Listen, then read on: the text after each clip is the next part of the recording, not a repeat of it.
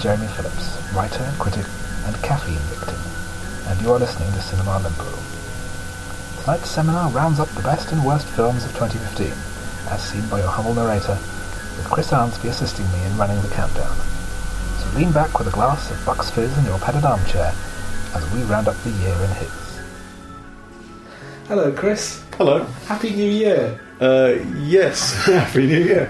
Well, the movie year runs, as far as I'm concerned, from March to February. Is that the Oscar cycle? Yeah, something? well, Okay. sort of. And for a worryingly long time, I've sort of worked out my own films of the year, loosely based around the awards calendar. Hmm. So that if a film's released in America first, it has to come out in the UK before the Oscars happen. Right. And if it's a British release, then it has to just be within the calendar year.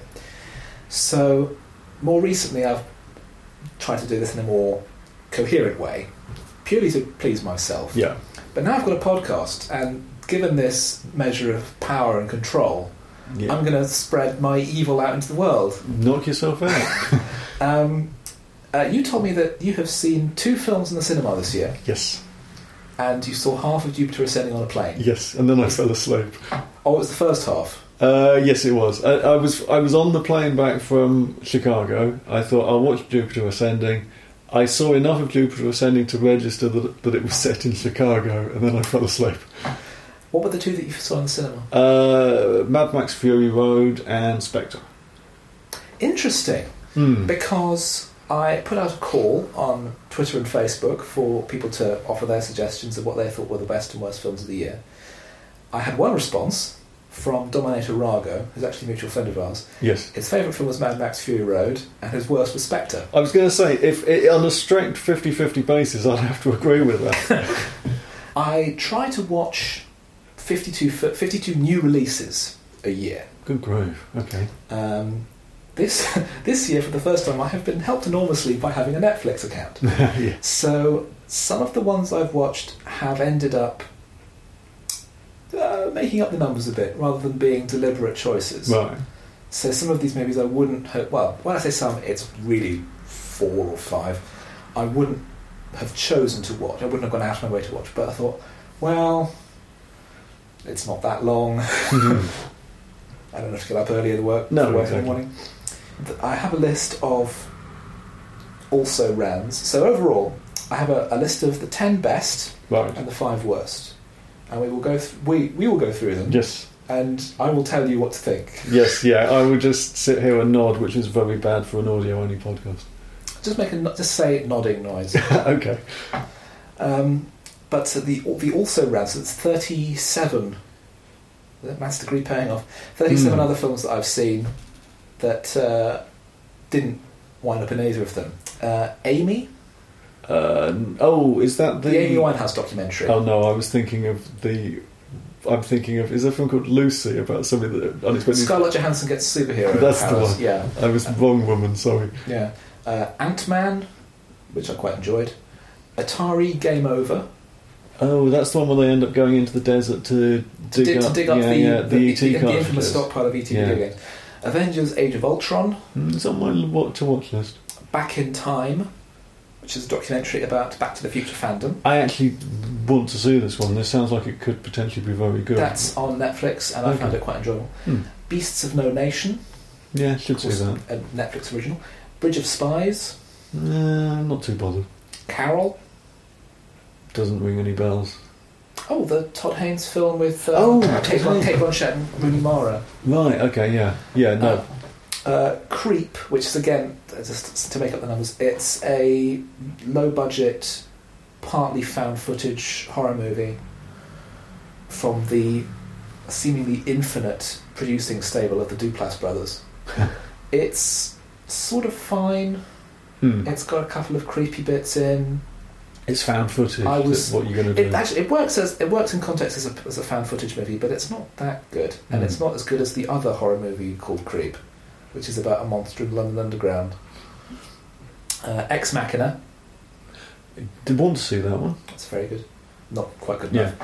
Um, Fantastic Four, Now, I could almost be tempted to see this just because, by all accounts, it was uh, some sort of rampaging disaster. This is the film that the director was rubbishing before it was released. Am I wrong? Yes. Um, it, I, I, we're uh, slightly pressed for time, so I don't want to go into too much detail, but it's clearly not doesn't work. Hmm. But the idea of doing a superhero movie and treating it as if it's a David Cronenberg horror movie, with, with, the, with these people developing these powers and treating that as body horror, I think it's a really great idea. A, yeah. Doctor Doom, when he appears towards the end, is horrifying, and he is like a creature out of a nightmare. Wow. And I think that works really well. Yeah. Uh, we, were, we were talking earlier about, uh, before we started recording, about Deadpool, Hmm. uh, which uh, now studios want us to do. Oh, we have to do R-rated comic book movies now because that's what makes money. If Fantastic Four had been rated R, and they had really been able to go to town on that and made Doctor Doom this terrifying Hmm. creature, this warped, twisted individual, and really amped up the horror of characters developing these weird powers, I think it would have been a really interesting movie. It might not have been a hit, Yeah. and given that that's what they wanted it to be, this would probably never have happened. But if they just had the confidence to make a good movie rather than worry about making a successful one, Hmm. they wouldn't be looking at rebooting Fantastic Four again and holding onto the rights away from Marvel out of sheer spite. Is that what they do? Is, is this Sony by any chance? No, it's 20th Century It's Fox. because that's is- what Sony are doing with Spider Man, isn't it? I No, that's, uh, no. Sony came to, Sony uh, reached a deal with Marvel, Oh, and okay. that they're kind, they're sort of sharing it in that they're rebooting Spider-Man again, but they're not going to start from scratch. Oh, well, makes They're it. not, they're not, they're not starting with like Yeah. origins again, but uh, the character can be in Marvel movies, but he will also have his own standalone Sony movies. Yeah. But it's going to be sh- um, part of the shared universe, which I think is a good That compromise. sounds sounds like a quite a surprisingly good idea. Yeah. Yeah, and the people are looking at saying, well, why don't they do this with the Fantastic Four then? Because, I mean, if Sony can say, yeah, this isn't working, we'll think of something else, Hmm. rather than constantly just trying to say, we're going to do this again until people like it, Yes. and it's not working. Uh, Force Majeure, Yeah. Uh, Norwegian film about uh, a crisis in a family during a skiing holiday in France. Again, slightly to make up the numbers, Yes. and also because I didn't see many foreign language movies this year. Um, Furious 7. Oh no, I shotgunned all six previous Fast and Furious movies in a fortnight. Two of them, the, the five and six, I actually quite enjoyed. As Okay. light-hearted Mission Impossible on steroids. I fell asleep during Furious 7. Um, it's really not very good, and the fact that it has a really po-faced tone, and that one of the actors died in a car crash halfway through doesn't really help. yes, unfortunate. Um, Good Kill, Heard of, but haven't seen. uh, directed, written and directed by Andrew Niccol, uh, who wrote The Truman Show, and who's sort of carved out a little career for himself in lower budget movies. It's uh, Ethan Hawke as the remote drone, a, a pilot of remote drones, okay, yeah. and the the burden on his psyche of essentially committing murder by remote control. Interesting, but uh, not that great. Huh.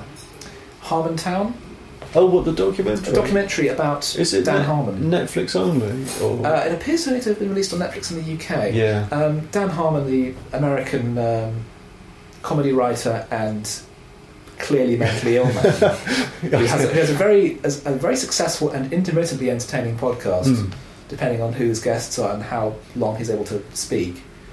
Went on tour, and this is a documentary following the tour. Hmm. It's it's interesting because Harmon is clearly someone who needs a lot of professional help, Yeah. and yet his ego is getting in the way. And since the documentary came out, his marriage has collapsed. Yeah.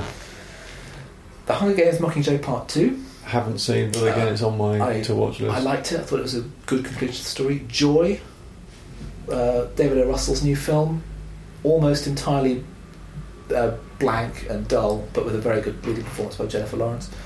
Jupiter Ascending. As I say, sin part of it, and that was the film that that what, what was what's Richard Herring's joke? It was they were worried it was going to be so good they kept moving it around to give all the other films a chance. Um, it, yeah, it's a mess, Yeah, and it doesn't work. but it looks brilliant. I mean, the bits I saw actually looked fantastic. And it's So- trying to create this whole, Mm. it's completely original science fantasy mythology from the ground up. Yeah, And I've got to give the Wachowskis um, marks for effort. yeah, Particularly since the last thing they did was Cloud Atlas, which I thought was absolutely terrific, even though that was an adaptation. But this is right. yeah. from scratch. And I thought, well, you tried. It looks like Eddie Redmayne doing the future sequence from Blackadder's Christmas Carol at times, but Eddie Redmayne is not a very good actor. he's won an Oscar. How can you say? yeah, for a really terrible film. The Theory of Everything is a load of bollocks. Leave that in. Okay. Um, I didn't see the. Da- oh, I've- we've already gone past where it would have. I didn't see the Danish Girl. There were a few. I mean, uh, just a, nodding gesture.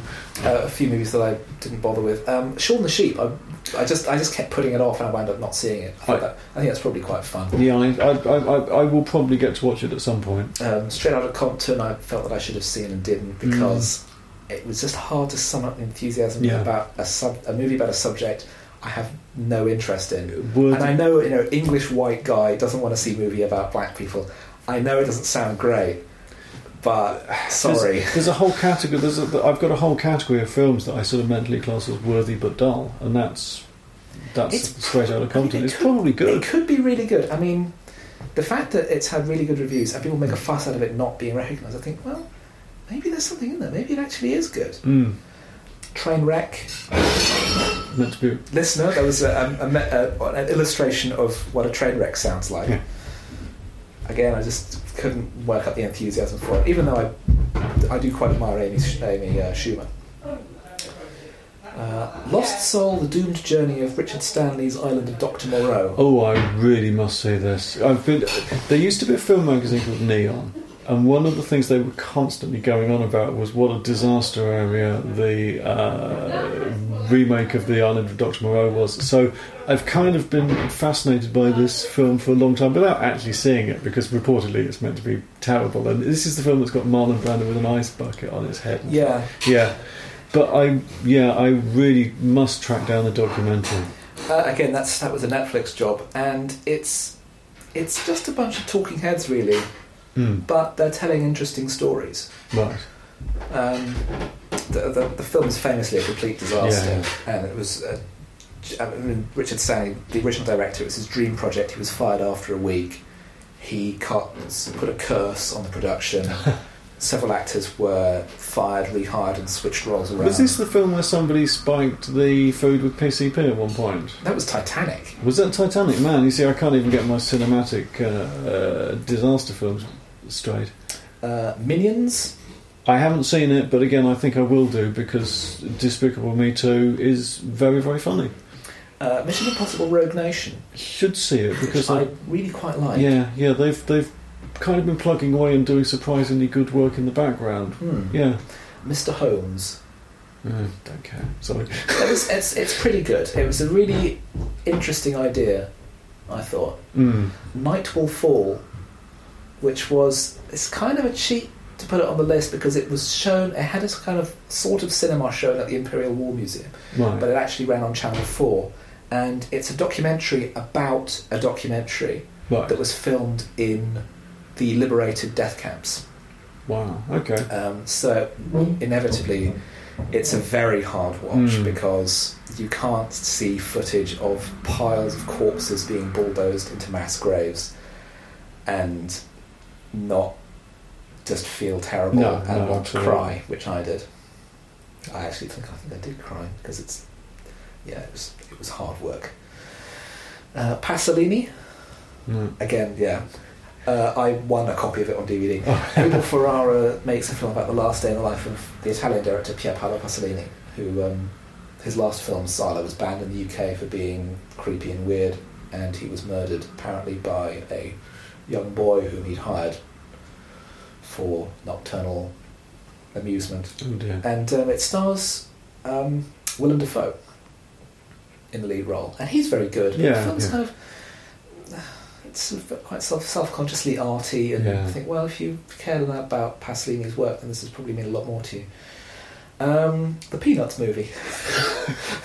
I haven't, I've seen Paddington, but I haven't seen the Peanuts. Oh, movie. Paddington was great. I Yeah. loved it. Uh, the Peanuts movie I enjoyed more than I expected. It's It felt very much keeping in Hmm. in in what I felt was the tone of the of the comic strips, yeah, um, and not turning it into a, an annoying child-friendly musical. no, and, and I think it deserves it, it deserves some credit for that. It kind of seemed to go. Maybe it's because Peanuts has never been that big a thing in the UK, but it kind of seemed to just. It kind of came and went. Yeah. It didn't. It really didn't help that it came out three days after Star Wars.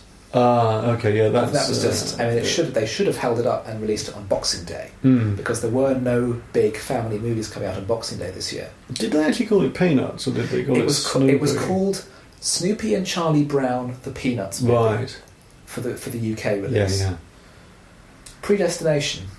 I tell you, that's not a, a, a prequel to the Final Destination films. No, this uh, had a very limited cinema release and basically went straight to DVD.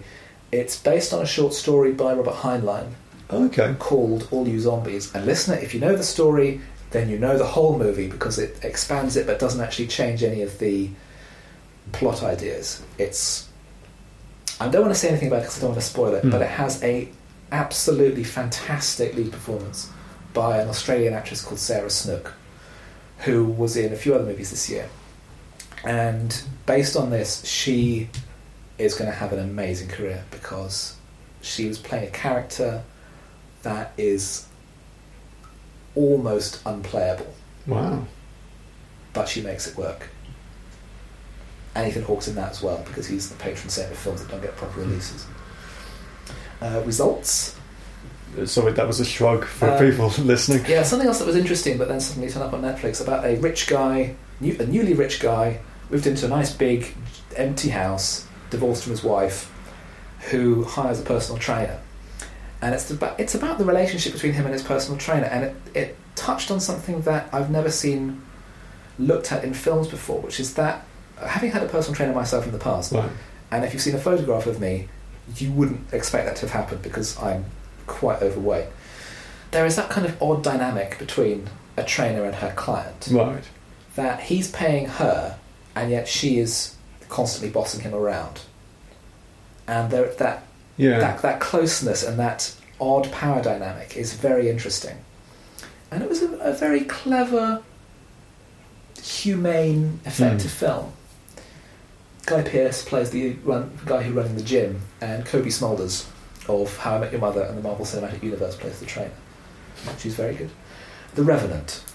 I didn't see it. I I got invited to the cinema to see it, but I di- didn't really appeal. And the person that went to see it then came back later and announced that they'd found it harrowing. And I'm not sure I want to go to the cinema to be harrowed.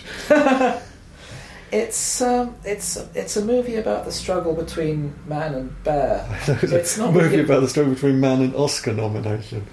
Well, yeah, I mean, it's the most cynical "give me an Oscar" role Mm. I've ever seen anyone play, and the fact that he's oh, Leonardo DiCaprio's you know he's really cold and he grew a beard and he ate some liver and Yeah. he slept in a horse. I thought, well, why not just try acting? Yeah, no, this is. I, I have a real problem. Usually, uh, somebody will go off and do a boxing movie or something, and they'll get a few drooling articles in Empire about the amazing physical transition they've done.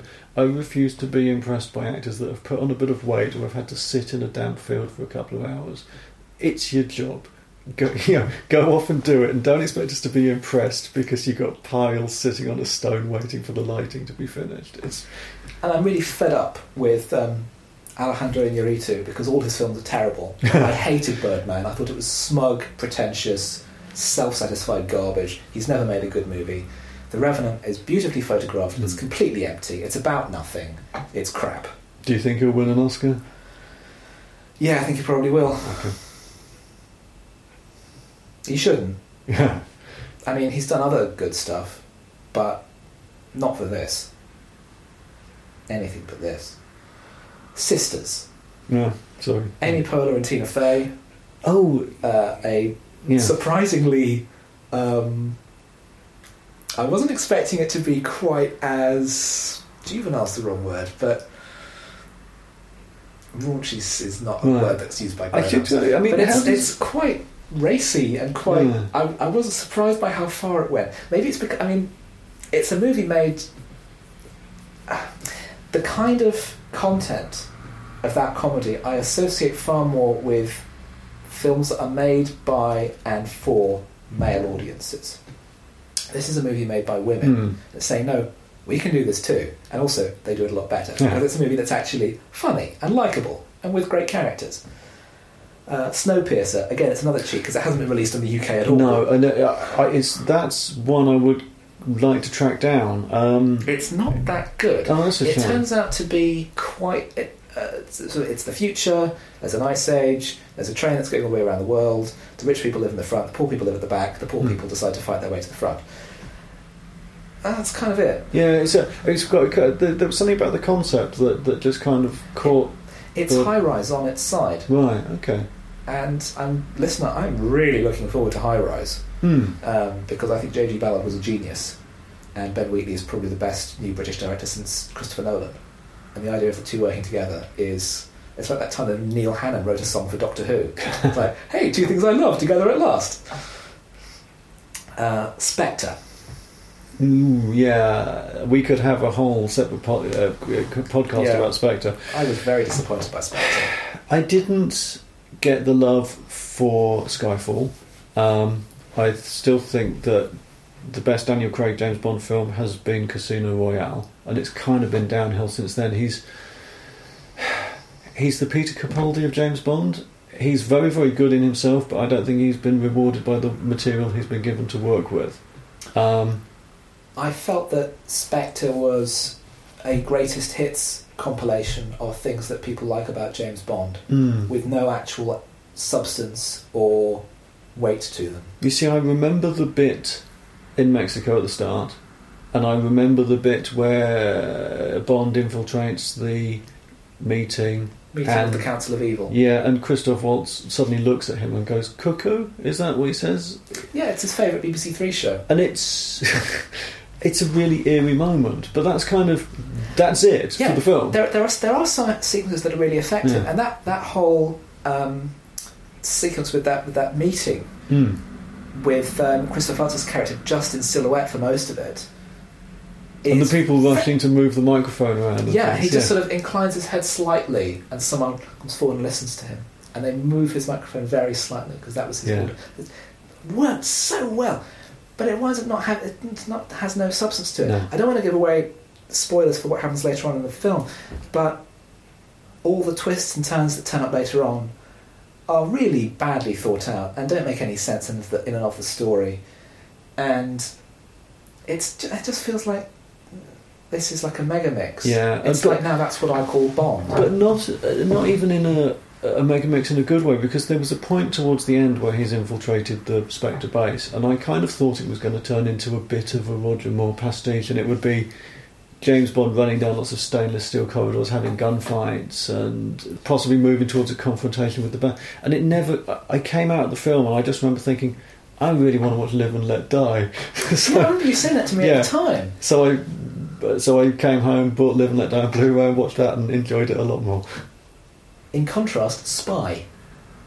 Uh, no, don't, I don't even I don't even recognise the title. Uh, Melissa McCarthy espionage comedy no, uh, from the makers of the upcoming Ghostbusters reboot. Oh, right. Um, Jason Statham proves to the world what I have known for years that he is a great undiscovered comic talent. Oh, actually, I yes, I remember. Do remember hearing about this one now? Yeah. It's again sort of knockabout fun. It's not trying to be deep or anything Yeah. like that. Um, but yeah, Jason Statham's just great at it. I've always known Hmm. that he was. It was always with a little wink that he was doing all those terrible action movies, and here he really does get to go all out, and he's fantastic. Hmm. I'd love, I'd love to in that. Star Wars: The Force Awakens. I We gotta keep this short. I haven't seen it. oh no, you haven't. Of course not. no, Um, I'm I'm, I- I, am I- the person in the UK that hasn't seen it. However, I've subsequently discovered that the Science Museum is showing it in 70mm IMAX, Ooh. so I'm going to go and see it tomorrow. Oh, good for you. um, for the for the sake of spoilers, because um, some people don't, don't want to know anything before they see it. I liked it. Okay, that's good to know. Um, Terminator Genisys. Oh, I saw that on the plane going out to Chicago. Um, and I didn't blink, so I saw Matt Smith's cameo. I liked it. I think it's the best of the post James Cameron Terminator movies. Um, I know there were complaints about the plot being too complicated and too time travel-y. I really didn't have a problem with it. It didn't bother me at all. I thought it was a good, solid story. I liked the way it sort of remixed elements of the Bond Yeah. Un- unlike uh, elements of the Bond elements of the Terminator movies. Unlike Spectre, it was doing that, but it had a degree of weight because it it gave the characters a solid background to work on, and we got, got a real feeling of stakes. Hmm. I, d- I'm struggling to remember anything about it. I know it sounds. I know uh, all I. I maybe I didn't watch it under the best of circumstances. It was fine. It held my attention.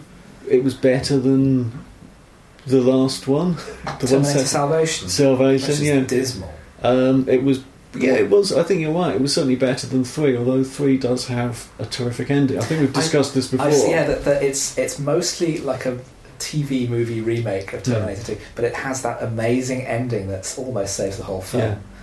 Um, the Town That Dreaded Sundown. It's actually the remake of The Town That Dreaded Sundown. I, I think I'm getting it mixed up with a film about vampires called Thirty Days of Night. Uh, yeah, it sounds like a vampire movie. It's it's weird. The original film is loosely based on a true story, a slash, uniquely a slasher movie that actually happened. Um, the so-called Phantom Killer, who terrorized the town of Texarkana on the uh, Texas-Arkansas border in 1945, I think. And this sequel slash remake slash reimagining uh, is set in the present day and involves people apparently imitating Oh, events of the movie. And it acknowledges the original movie Hmm. happened and that it's shown every year. And it's it's it's interesting in a conceptual way because you can't have any other slasher movie doing that because Hmm. it's rooted in a, a genuine story. Yeah. Um, but it doesn't quite work. And the resolution, the, I mean, the great resolution of the original movie is nothing because Oh, right. they never found out who he was. Really? He just stopped killing people, Right. and they and and it's never been solved. Mm. Uh, I think they sort of know who it was. Like, it's like with the Zodiac killer. Right. They sort of know who it was, but they can't actually prove it. Yeah. And, they, and the person in question is dead anyway. But the original movie, I saw bits of the original movie, and someone being killed with a trombone, I think, was the best bit. Oh, nasty. Uh, as it was as it was described in um, a review in Sight and Sound, uh, someone's tied to a tree, and the killer uh, tapes a knife to a trombone so that the, so it's on the slide, and then he wah wah wahs the victim to death Wow. and they and they recreate that in the remake. And I was thinking, is this is this supposed to be scary Mm. or funny or what? Because it didn't happen in real life. So someone thought this was a good idea to put in a film, and thought, it doesn't. This is what are you doing? Mm. And finally, what we do in the shadows.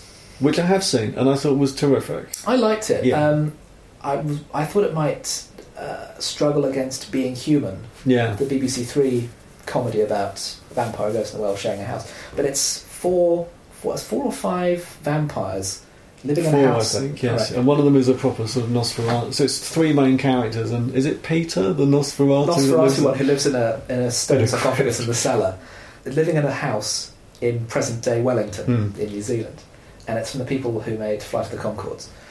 And the director's actually now his next job is um, the the next Thor movie.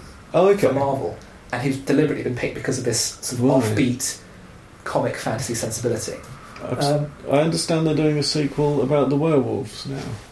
I hadn't heard that. Oh, okay, I think I read something about that. So yeah, oh, because possibly. the- like werewolves are the supporting characters, Yes. and they're, they're, they're trying to keep their, their rage under control. So they say we're werewolves, not swearwolves. And Rhys Darby's in it, Yeah. and I have never seen Flight of the Conchords, but Rhys Darby, I think, is great in everything. So, number ten of the my films of the year, Creed.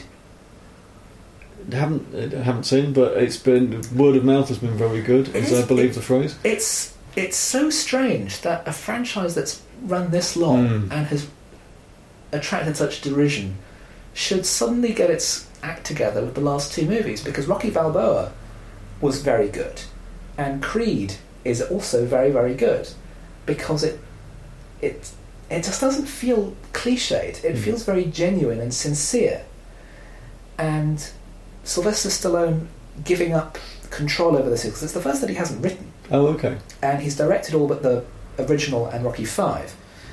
it's, it's written and directed by a new team. He takes a step back and lets Michael B. Jordan take the spotlight. It's a very well-made Mm. film, and it fo- it feels like it follows the traditional beats of the of this kind of sport movie or boxing movie. But it just has that weight to it, so it feels like it matters Yeah. and it's brilliantly directed. Um, Ryan Coogler, uh, only his second film. The previous one was Fruitvale Station, and again, he is also doing a Marvel movie. He's doing Black Panther, Okay. Interesting. but he, I was, in retrospect, I'm very surprised he wasn't Oscar nominated for it. Hmm. Although he's black, so I probably shouldn't be that surprised. But he is a very, very talented director. And there is one boxing match that is performed entirely in one take. Okay. Is it actually done in one? Is it It's a, actually a genuine single, a, a proper single shot. Yeah. Great. Okay, that's an achievement. first of the uh, bottom five. I haven't actually ranked these yet. I have a list here. So let's say at number five, Jurassic World. Which I haven't seen, but it's I dreadful. waxed hot and cold over it because for ages my response was, "Why do you?" You know, Steven Spielberg made dinosaurs boring in Jurassic Parks two and three. Why do you want to go back? But then there was that throwaway comment that I believe it was one of the writers made that they said they started with the idea of all these amazing dinosaurs in the back of the shot and the kid in the front looking at his mobile phone. And something about that idea of kids growing up in a world with dinosaurs and being bored of them. I thought that was a terrific idea and it kind of caught my imagination. But then, But the film does almost nothing Yeah. with that concept, and it winds up just being a dull retread of the first movie with none of the character development. Bryce Dallas Howard's character is so insultingly written as I'm assuming a this is. screaming down, basically a screaming down to distress. Oh, she's not very maternal, which is the worst thing a woman can Oh, be. of course, yeah. And the whole thing about um, she keeps her high heeled shoes on all the way through the film, which uh, a lot of people pointed out at the time, and is completely idiotic. It's just so stupid. Hmm. I was really disappointed by it, and I mean, the, when I went out, when I left the cinema, I thought, well, it's okay, but it's it's the best of the Jurassic Park sequels. That's only because the Lost World, Jurassic Park three are rubbish. But the more I think about it, I thought, well, they were rubbish, but they weren't as offensively Yeah. poor as trying just to retread the first film and doing it badly. The fact that it was such a giant hit, I thought was really depressing Mm. because oh, people are just going to see the dinosaurs. Yes, but it kind of catches into. We're, we're now at the point in the nostalgia cycle where the stuff that we remember is, you know, when we were when we were when, when I was a bit younger, you know, the films that you were presented was the stuff that was for your parents, and they would go, "Oh, we used to watch this," and then they'd drag you along to the cinema. We're now at the point in the cycle where we are being presented with the stuff that we used to remember, and we're meant to be dragging our kids along to see. Um, to see these remade films, you know, the A Team and stuff like that. Although that's not less considerably less recent. That's the first one that pops into your head. Yeah, sorry, the A Team and Jurassic Park. I'm sure there have been others. I mean, actually, the A Team film I thought was quite good fun. Yeah, Um, but Jurassic World, yeah. dismal. Dismal. Chris Pratt's good, but he's no Bob Peck. There'll never be another actor as great as Bob Peck.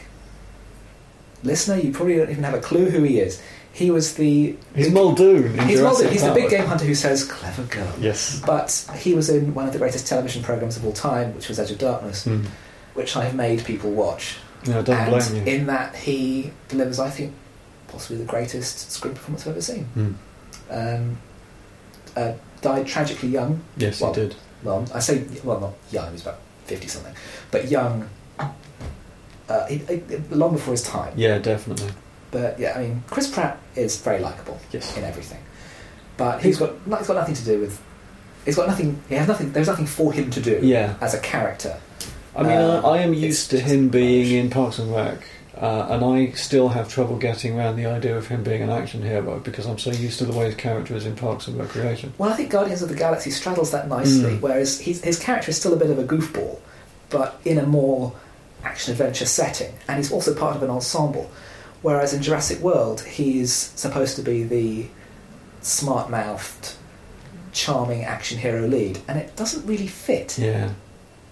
He's, he's good at doing comedy action and comedy adventure, and I'm sure just and, and Mm. plain comedy because Yeah, Parks yeah. and Recreation is hilarious. Maybe we'll see him do something that. I mean, actually, funnily enough, he was in uh, Zero Dark Thirty, Really? which I didn't like because the, the politics of it are really weird. yeah. Um, but it's it's quite a small role, and I don't recognise him. No. so he's done, he's done sort of proper straight acting, but on a lead role. Anyway, number nine, The Big Short. That's uh, one that has just come out. Is, Yeah. is this the one that people are complaining about the inserts, where it, people talk to camera about Yes. aspects of finance? It's um, it's about the, the lead up to the financial crash in 2007 2008 and how people who were able to predict it bet against the market and became extremely rich. Yeah, yeah. And there are sequences where complicated financial concepts are explained direct to the audience in cutaway scenes. Margot Robbie, who funnily enough was in The Wolf of Wall Street, explains what subprime mortgages are and how they affect mortgage bonds as a whole, uh, sitting in a bubble bath. Hmm. Because, as the joke is, you need to you need to know this to understand the story, but it's really dry and boring. So we'll make sure you're paying attention by having it explained by a beautiful blonde woman who's probably naked. Hmm. now, obviously, I was already paying attention, but it's it's a good way of short circuiting Yeah. exposition by just literally having people tell the camera, and then all the way through, there's people actually talking to the camera saying, "Well, this didn't actually happen like this, but you know, we're telling a story, and it's easier, and we're not really lying." It's a very. It's, I mean, I'm terrified of money. I actually find the idea of dealing with large amounts of money, anything more than about fifty quid, Oh, frightens me.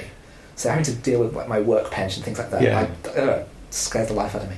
So I found this film. It's funny in places. I also found it quite depressing Hmm. and alarming, particularly the including notion that another crash, possibly a worse one, could be just around the corner. Yes. But it's a film that had to be made, and it's very cleverly thought out in how this needs to be told and to be accessible to as many people as possible. Yeah, makes sense. Number eight, Inside Out. Meant to see it. This is this is the Pixar one, of course, isn't Yes. it? Yeah, yeah, yeah. Just checking that there wasn't a, wasn't getting mixed up with something else. It's meant to be very good. Um, it's on my to watch list. It is very good. It's it made me think of it being like a child friendly or CBBC version of Inception. Because it's taking really complicated esoteric ideas but presenting them in a visual way as part of a relatively traditional storyline. Because it's still like it still follows the Pixar model of the buddy comedy. Hmm. but doing it in a way that is very easy to grasp for a, a regular audience, particularly small children. It's so, it's endlessly inventive. It's so brilliant in just dramatizing these these very complicated ideas, like the the emotional maturing of a teenage girl. It with, and dramatizing it with entirely theoretical, con- well, not theoretical, abstract concepts, and making it funny, and making it make narrative sense, and have it work on literally two different levels, with the inside and the outside of her mind. Hmm. It's astonishing that anyone should even try this, that anyone that Pixar was able to persuade Disney to say, oh yeah, this is clearly going to work. And it's a brilliant film. So you should watch it. Yeah, definitely. Do you have nieces and nephews? I do. Yes. Then this is the perfect film to make them watch with you. Uh, time for another bottom five. It's getting a bit tricky now, actually. um, let's say the remake of Poltergeist. Now, again, this was another one that I watched to make up the numbers. Yeah. I was surprised by how bad it was. I've, I've said many times on the podcast before that the world's worst director is Tobe Hooper, um, who directed the original Poltergeist. Mostly. Yeah. Yeah. Uh, under supervision from Yeah. Steven Spielberg. Um, I don't think the original is any good. I think it's a really unscary, very generic haunted house film. Yeah, I, I've got a residual fondness for it because I saw it when I was like 12 or 13 and I thought it was the most amazing thing. I've not seen anything like it at the time. At that age, I can imagine it would probably have Yeah. quite a big impact, and it was aimed more at a family audience. Yeah. which nowadays seems completely bizarre because there's scenes of corpses rising There's- from mud and There's a horrific sequence in the downstairs toilet which sort of turns into a microwave, and the guy starts to poke at his face, And and, his- and face is his face yeah, off. yeah, um, fun for the family. Yeah, I mean, it's almost like the bit where the guy gets his eye torn out in Biggles Adventures in Time. um, but the remake is, it just feels lazy. Mm. I mean, it's it's a film that exists purely for monetary reasons. Yes, yeah, and purely to cash in on the name of the Poltergeist name, because the original film had two sequels. It's quite badly directed. It's really oddly cast. Sam Rockwell is the the the, the father in the family, and he really doesn't seem comfortable in that character. There are some attempts to update it with the idea that they've bought this house uh, quite cheaply, and um, the husband is out of work, but he's still spending money like water, and that's sort of this odd financial subplot which kind of just sort of goes away. Um, Jared Harris is in it as a, a TV psychic, and the whole of this house is clean. That becomes a cat. That that's his catchphrase on right. his TV Oh, show. okay. Do better. I mean, yeah, it's not you're, you're remaking a bad film and you're still doing it badly. Yeah. But for a selection of other reasons. It's it's not really fair for me to put this in the bottom five because I never really intended to see it. But it's so crap. yeah, I feel the need to tell people, and that hopefully we can bring to the an end this tyranny of popular horror movies because it was the original was a very popular film Hmm. being remade badly yeah, for cash and not for any logical artistic yeah. with the Town That Dreaded Sundown because of because of Mm. the, the situation of the story you had to do a different tone or it was just going to be a flat remake so it, they go for something different and they come up with a, a different idea for it with here it's just the same again badly boring What was the rating of the remake of Poltergeist? Was it a Um, fifteen? I imagine it was probably a fifteen. I, see, I saw it on Netflix so I've really no This idea. is the the problem I and, and the the same kind of problem I had with RoboCop and things like that is is and and maybe this is something that that, that, Deadpool will reverse. Who knows? But it is this thing of, of films being remade and as softening a, a soften. It's the softening of them that I object to more than anything because let's ma- keep making films for adults. Yeah, horror movies for adults. Yeah. Because horror movies aren't aimed at children. And No, unless no, they're being they're done by Joe Dante. Well, no, if you, I mean, you can do it. I mean, you can aim a horror movie at a younger audience if you're calibrating in a certain way, and the story has to reflect that. It can't just be a sanitized version No. of something that would be intended for an older audience. No, that's right. And that was a, they did a very weird um, TV version of RoboCop at one point, and I struggled to see. Well, he doesn't shoot anybody. I know, and you think, what?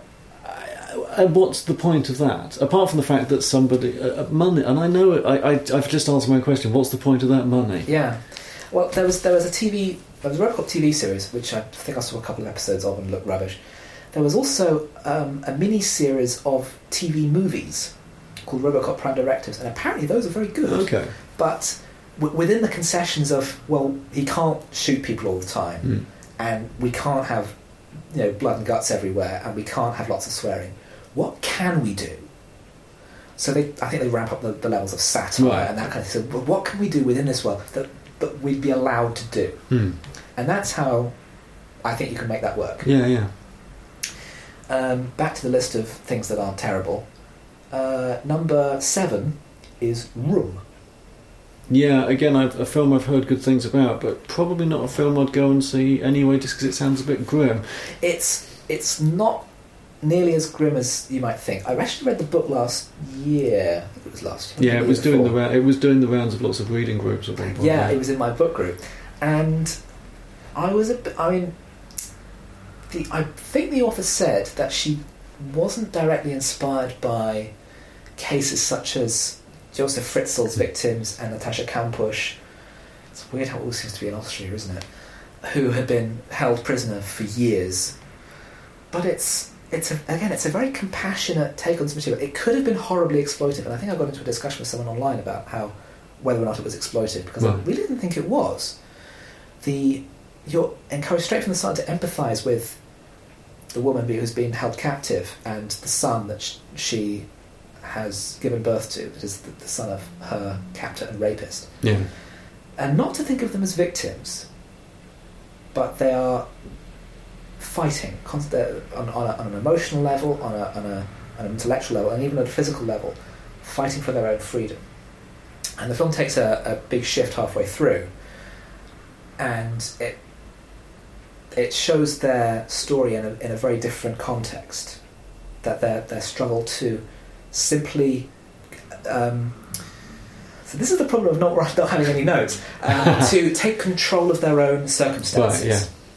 It's it's beautifully acted. Brie Larson is the hot tip to win Best Actress, and it's thoroughly deserved. Okay. Um, Joseph, uh, Joseph Jacob Tremblay, who plays her young son, and who I believe was eight when the film was made, is terrific. And he's already I think, been tipped for quite a few Hmm. major roles. Um, it's a really, really good film. Yeah. Okay. Number six is The Lobster, Yeah, I like the idea of this one.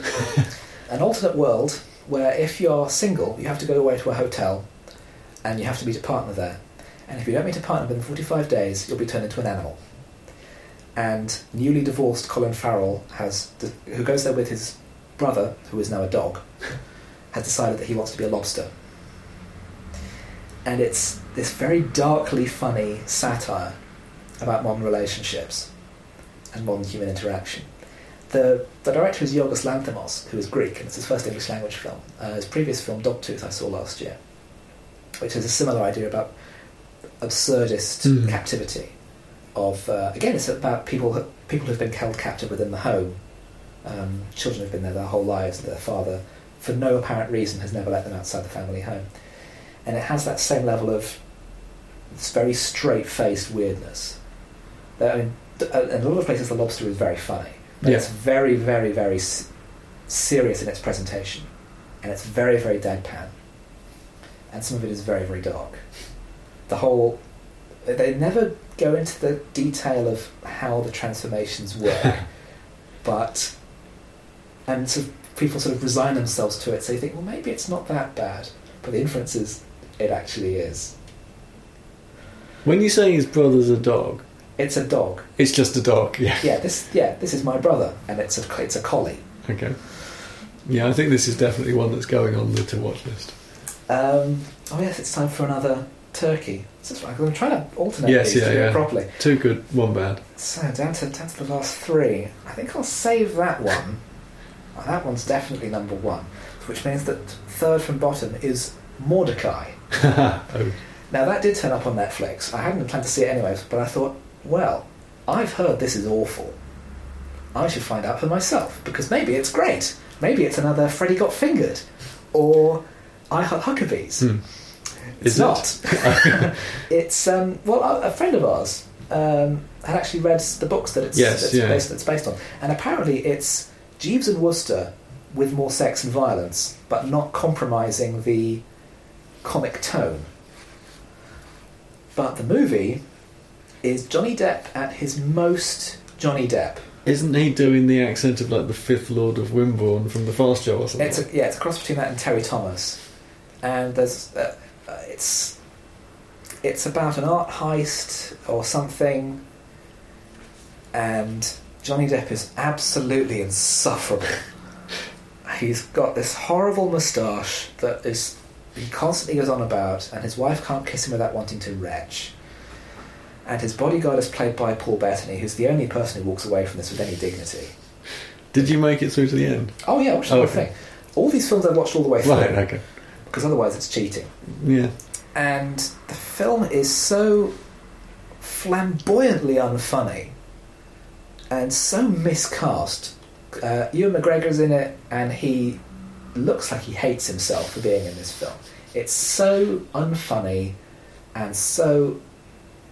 It's it's made by. I mean, it's a, it's an American-made film. The author has a Greek name, but apparently it sort of captures a certain skein of Englishness. This is made by people who are Anglophiles, but they have a completely tin ear for the right tone or the right mode of speech. there's a bit in the film where someone describes Johnny Depp's character as a refugee from a home for drunken retired music hall artists. And I thought, that's not Johnny Depp's character, that's Johnny Depp. because um, if I see one more film where he is wearing a fing wig, I am going to lose it. Set fire to the wig. The exception would be the film that's just gone online where he plays Donald Trump. yes, yeah. Because, I mean, Also, that's not real hair in real life. if you set fire to that wig, it's going to go like the Hindenburg. Oh, yeah. But Mortdecai is, it's just dismal.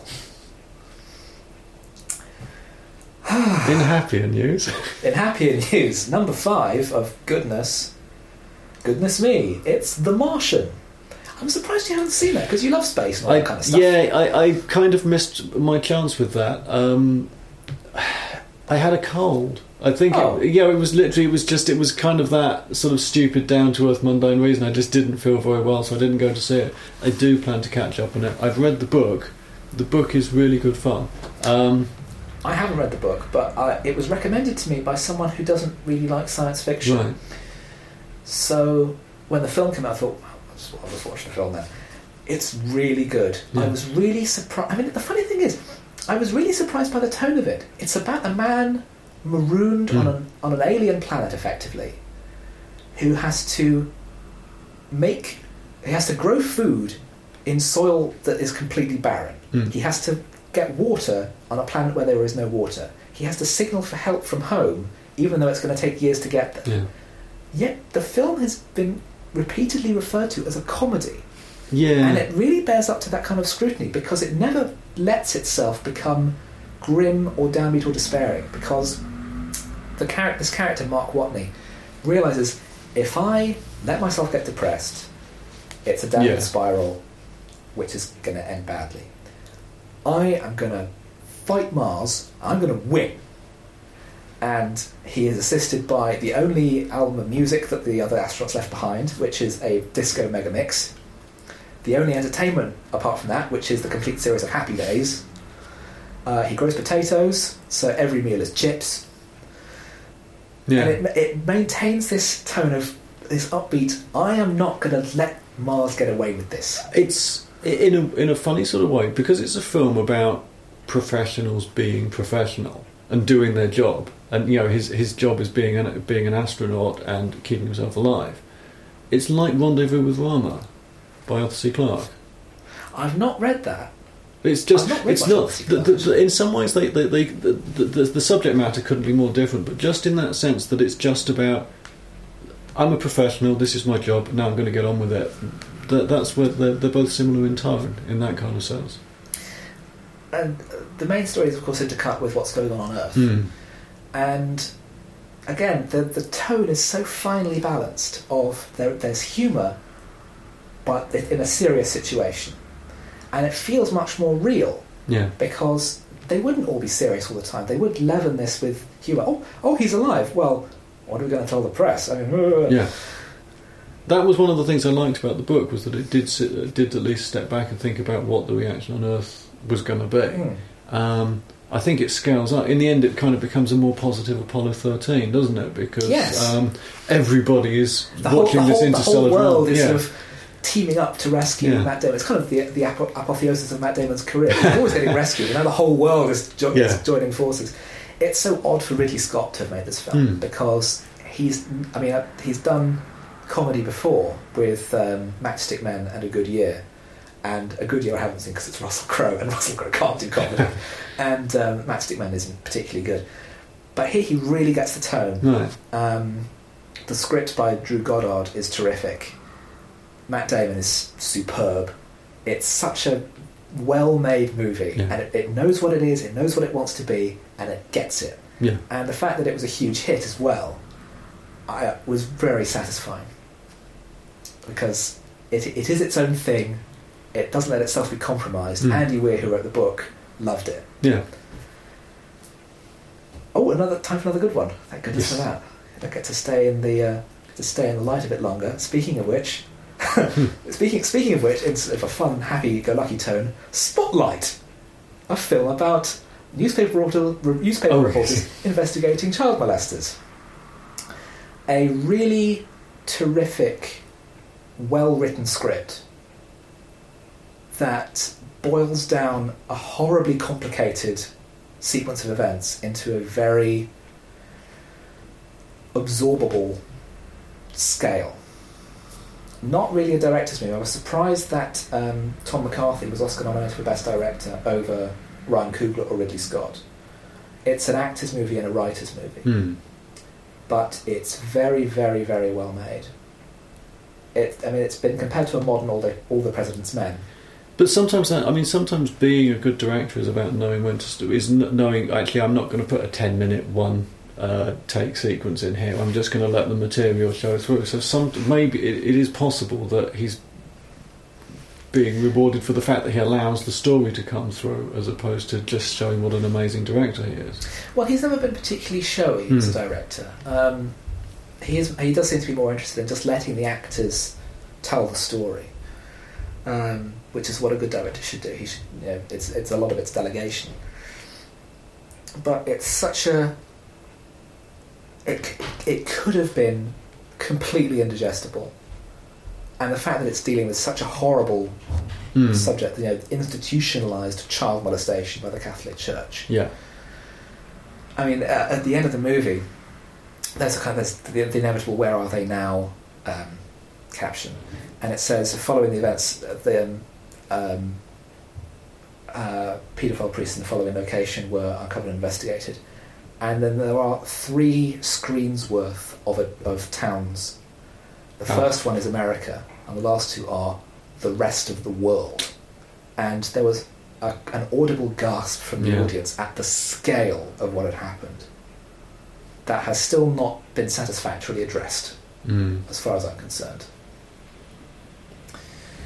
But it's a very, very good film. It could have been really hard work, Yeah. But it, it turns out that it's actually a lot easier to watch than The Revenant of all things. Now is that number four? that was number four. Number four. Okay, I'm just keeping track of this. Okay. So it's time for another trip down Shithouse Street. Number two is been highly acclaimed, nominated for a number of awards, stars an Oscar nom- stars several Oscar nominees, and it's based on a best-selling book. It's the most inane, melodramatic Sunday afternoon on Channel Five rubbish I've seen since the Theory of Everything. It's Brooklyn ah, okay.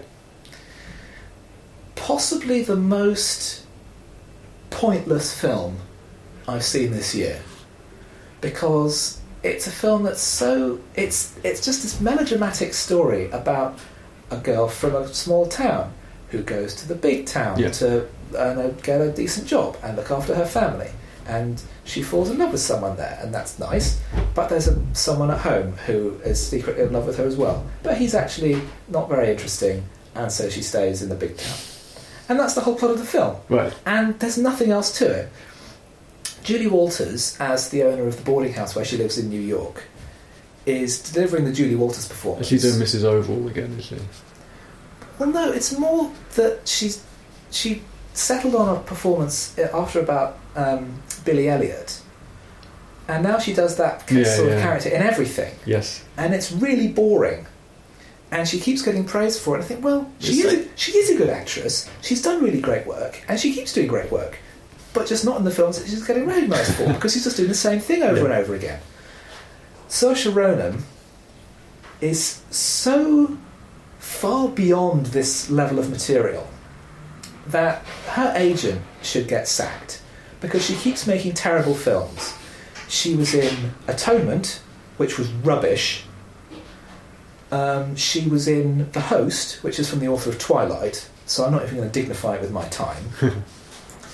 um, she's just signed up to be in an adaptation of On Chesil Beach, the Ian McEwan book, Yeah. which I've heard is absolutely terrible she really needs to be in something that's not rubbish because she's a really great actress and she's the only point of interest in this whole movie. It's a, I mean, I mean, my mother likes sometimes quite nice sedate yeah. films, nothing that's too stressful to watch, and she would find this patronising. It's drivel.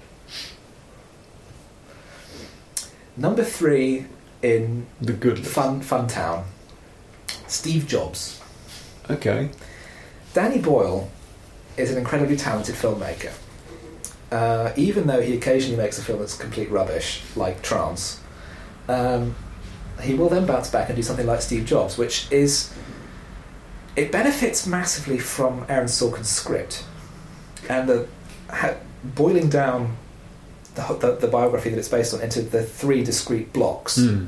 of being set in roughly real time before three product launches in 1984, 88, and 98.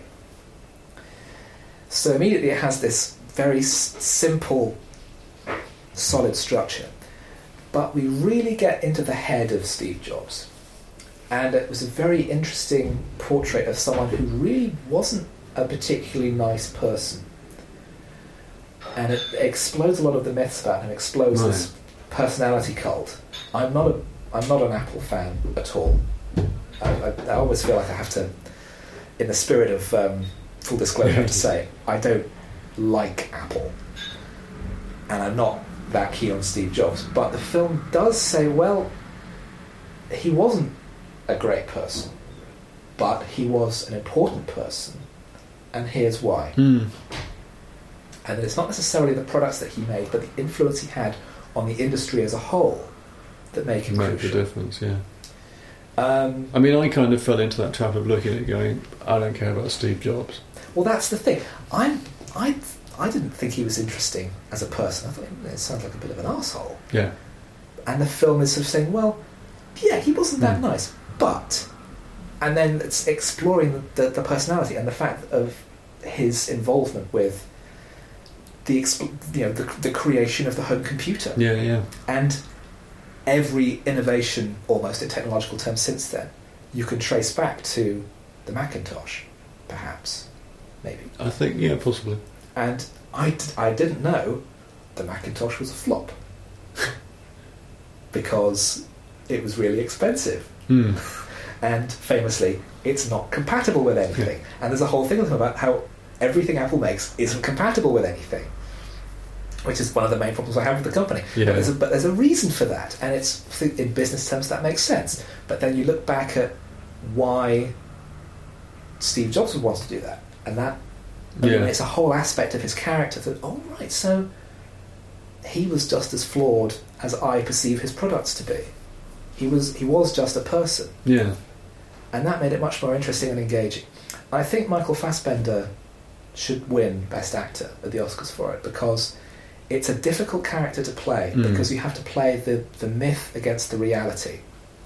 And he straddles that very well. He's not a likable character, but you understand why he is the way he is, and that if deep down, he's not a bad person. Well, no, that's it. I mean, he's just, he's a label, really, isn't he? It's Steve Jobs. Exactly. that could be anybody, yeah. Number two. Um, now, Yeah. all the. Have you been reading this list upside down? No, no, no. I, I- it's just far enough away that I can't focus on it properly. Uh, I've named all but one of the Best Picture nominees at the Oscars this year, Okay. and this is the last one. It is the best action film for at least 20 years. It has, as far as I can say, rewritten the rule book for blockbusters um, of how to tell stories visually on this kind of scale. It was deservedly a hit at the box office, and I think it's going to wind up being the film for which 2015 is remembered, even more so than The Force Awakens. It's the only other film you've seen this year. I was, yeah. It's Mad Max Fury Road. Yeah, and it was, it's brilliant. It's a, Um, it's when the first trailers came out, and the captions come up to, uh, during it, and it says from Mastermind George Miller, and I thought that's quite a grandiose claim. yes. I mean, Babe. I mean, yeah, he's, it's uh, good. Well, creating the whole Mad Max series, and also a very weird filmography of. Well, this is exactly Babe it. Yeah, and yeah. Happy Feet, but also The Witches of Eastwick and Lorenzo's Oil. Was that? I didn't realise that Because he him. started out as a medical doctor, and I thought, well, this is this is his Didn't medical doctor. Yeah, yeah. and it's and he modulates his style to fit the content, Hmm. and it's a very good film. And then I watched the movie and I thought, yeah, he's earned that Yeah. because as a as a total vision springing from his mind, it is seamless. It's it's flawless. Yeah. It it f- creates this world almost entirely through visuals of how this citadel in the desert and this bo- in this post-nuclear landscape how this functions. We are told it visually in a way that is so clever and so subtle that you would easily miss it. Hmm. Where does that food get from? We see that. It's just not spelled out for us because it has so much respect for its audience. But it also understands you want to see lots of car chases. Yes. You want to see people fighting with axes and stuff blowing up because that's exciting. And we're going to show that to you in the best way possible because we know what we're doing. We know how to edit, we know how to shoot, we know how to not let plot get in the way, but to have plot happen at the same time because the action is the plot. It's a film that is so rich in detail and is so perfectly calibrated on every level. It's absolutely astonishing. Hmm. I saw it twice in the cinema. Uh, the second time, I think, only about two weeks after the first time, because I was going with a friend of mine. I was met up with a friend of mine who wants to go to the cinema, and I thought, well, maybe I don't want to see it straight away. But she really wants to see Mad Max Fury. I thought, well, let's go and see it again. And it was still jaw dropping. Yeah. It's an astonishing piece of work. Yeah, yeah, it's it really is. It's it's you know it's it's it's I, I can't really add anything to, to that to be honest, except that I saw it in 3D and thought that 3D was a bit rubbish. I have a very strong impression that 3D was imposed. Yeah, Um, most 3D films don't need to be in 3D, Yeah. and it's just a gimmick. it's one of the few. I mean, the majority of my films these days I tend to see through stuff like you know streaming or LoveFilm or something like that. I with the result that I don't buy and own a lot of films on DVD or Blu-ray. This is definitely one that I plan to keep. Mm, I can understand why. It's I th- it's a film that is going to reward multiple viewings because of the richness of its substance. Because it's actually about so much more than that. It has so many themes about war and control and gender relationships as well. There is so much going on there, and it's really exciting Yes. and it's really well made, and it's really well acted, and it looks fantastic. The design of Im- the Immortan Joe, the villain, Mm. looks amazing. No one would think of that, and yet this incredibly vital, energetic action movie has been made by a man who's 70 years old. Yeah, yeah, it's astonishing. It's like the grumpy old man coming in and going, "I'll take you kids." Yeah, and, and I felt the same way about uh, Wolf of Wall Street, Oh, which again, it's you know, how old is Martin Scorsese now? Yeah. 72, 3 maybe?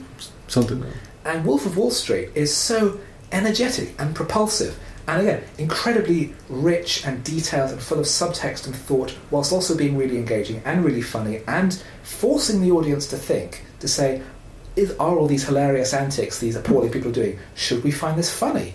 Should we be engaging with it in the way that we think we should? Hmm. And it's three hours long, and it flies by, and it's made by someone who's twice as old as someone like Zack Snyder, who can't make a film that length to save his life. Yeah. More old people Yes, definitely. Bring back John Carpenter. Oh, yes, yeah, that would be good. He's doing a show in Oh, London later this year, and he's got a new album out. I'm really hoping someone buys me tickets for that show. it's worth a try. Which uh, which date do you think he's performing on? Uh, okay, You I'm don't going need to to go think about for this. Halloween. Of course it is. Which annoyingly is a Monday. Right, well, now you have to go, by the strict rules you've imposed, you now have to go back to the worst film. Yeah. But then it means you get to finish on the best film. The worst film of the year. Now, it's something that I found ethically repulsive, morally bankrupt, and politically extremely questionable. It was a big hit at the box office, more so than Mad Max Fury Road, I was very disappointed to discover. There was talk this week that there's going to be a sequel. In fact, I was surprised that there hadn't been talk already that there was going to be a sequel. And an actress whom I have enormous respect for has been announced as likely playing the villain, which I was very surprised by because I thought that this was a long way beneath her. It was based on a comic book by Mark Millar, who is a psychopath. It's directed by Matthew Vaughn, who, judging by this film and his comments regarding how there shouldn't be public funding for the British film industry and that it should stand and fall whether or not it's commercial, he also appears to be a psychopath. the film is Kingsman The Secret Service, and after I left the cinema, I wanted to be sick. Yes, uh, it's a not one I've seen. The response to it from, from me. from you, but from other, I, I have the people that have the people that have disliked it have disliked it for for what I suspect would be the reasons why I would dislike it as well. It just, but at the same time, it obviously it hit a chord with Creeps. Uh, creeps. Yes, I am very. Anyone who says they like this movie, I would really be on the back foot when I met them because It's it takes such pleasure in violence. I mean, Mad Max is a very violent movie, but it's no, it doesn't revel in it. Yeah. It revels in action and incident and excitement, but not the pure pleasure you get from cleaving a man's head into, but of plunging a knife into someone's chest. Oh, doesn't that feel good? But could it be? I remember watching RoboCop when it came out, and it was a terrific hit with me and my group of friends because we'd sit there and go, ugh, ugh, and you know the guy would fall into the vat of toxic waste. Yeah. And is it just RoboCop for a new generation? Well, it might be perceived that way. Some people might be watching it that way and thinking that it's, it's like that. But I ju- it just feels more insidious Right. to me. The the celebration of violence. I mean, there's the scene at the end of the movie where the only real female character who's shown any degree of backbone essentially becomes a reward and sexual receptacle Mm. for the lead character is really gross. Yeah. And I've never seen anyone able to defend it. I don't think even the writer or something. I seem to remember there were questions about it at the time, Yeah. and I seem to remember that. Yeah, Um, and on, the, on the, the political level, it's about how we should entrust our safety to a self appointed elite, um, which rubbed me up the wrong way. yes, a lot. It's a very. It's. I mean, it's a. I mean, particularly now with some changes in the political landscape, it really feels like it's suddenly become very out of step. yeah, It's not going to date well, and I think in a couple of years, particularly if the sequel goes ahead, there's going to be a big backlash to it. If they, if it doesn't change direction. I mean, Mark Millar, who wrote the comic book and who wrote Kick-Ass, has written a number of other comic books. right. appears to be a massive weirdo. Um, Matthew Vaughn has generally been okay in his other films. I mean, not the greatest director, but not that bad. But here, it's just repulsive.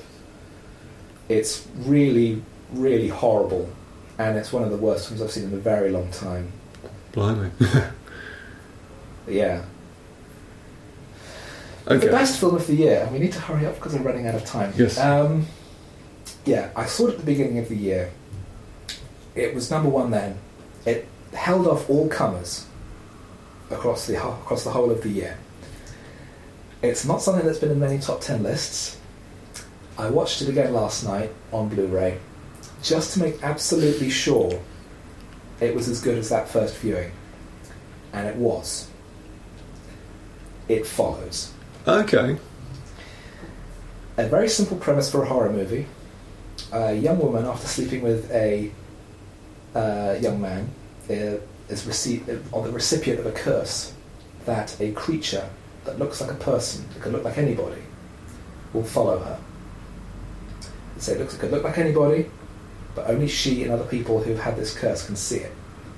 And it only ever moves at walking pace, and there's only one of it.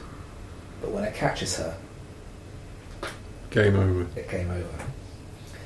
It's a brilliantly made film. The level of detail in the production is astonishing, and there's a very carefully calibrated sense of timelessness that the set design and the, the production design mixes the recent past with the present with one character has a um, an e-reader that's like a clamshell shape Oh yeah. and obviously that doesn't exist. Yeah. So it's past and present, and it's filmed on location in Detroit, which has been Hmm. bankrupt for several years. So there's derelict buildings and there's boarded up houses and this feeling of decay. The whole film like feels like it's a, a cross between Dave, John Carpenter and John Hughes with this this evil spectre on the borderline of childhood and adulthood.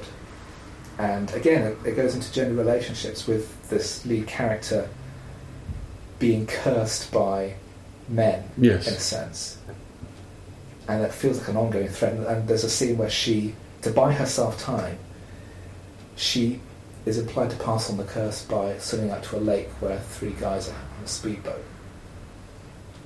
And what happens is left to the audience to fill in. The whole film just feels like this terrible dream, but we, sort of- we know what's happened. We Yeah. know what she has had to do just to stay alive. It's a perfect film. Okay. It's, not the one I was expecting. I don't know what what. do you I- think I was going to I, say? I was. I'm not sure, but I was kind of expecting something a bit more bigger or a bit more because I got the impression that It Follows was kind of quite well regarded by people that like horror films, but didn't didn't really massively embed itself in the public consciousness. It's again. I think ba- this and Babadook were two films that I was planning to see. I've now managed to tick Babadook off my list. I still haven't seen the Babadook. Oh, but and, and the other way around, I, I haven't seen it follows. But yeah, I mean, I'm certainly intrigued by it, and it sounds like a good, solid idea for a horror film. It's perfect. Hmm. Um, well, that brings us up to the present day. I've seen one film so far for 2016, and that was the remake of Dad's Army, Oh, and, which I quite enjoyed. okay, But uh, I suppose I'll see you again in a year, Yeah. and we can talk about how awful um, Batman vs Superman was, because we both expect that to be Oh, awful. I don't think anyone's holding a candle for Batman versus. Well, Well, Zack Snyder is, but he's terrible. yeah, yeah. What does he know? Thanks to Chris Arnsby for making the time to be on this podcast and for tolerating me talking at him for nearly an hour and a half. Cinema Limbo is now on iTunes with a dozen episodes available, so please subscribe, download and review, and don't forget to tell your most discerning friends. We're also on Twitter, where you can contact us at cinema underscore limbo with ideas for future episodes or comments on past ones, or any personal messages for me you can send to at j underscore j underscore phillips with two L's. However, until next time, remember, you can't run forever. Goodbye, goodbye, goodbye, goodbye.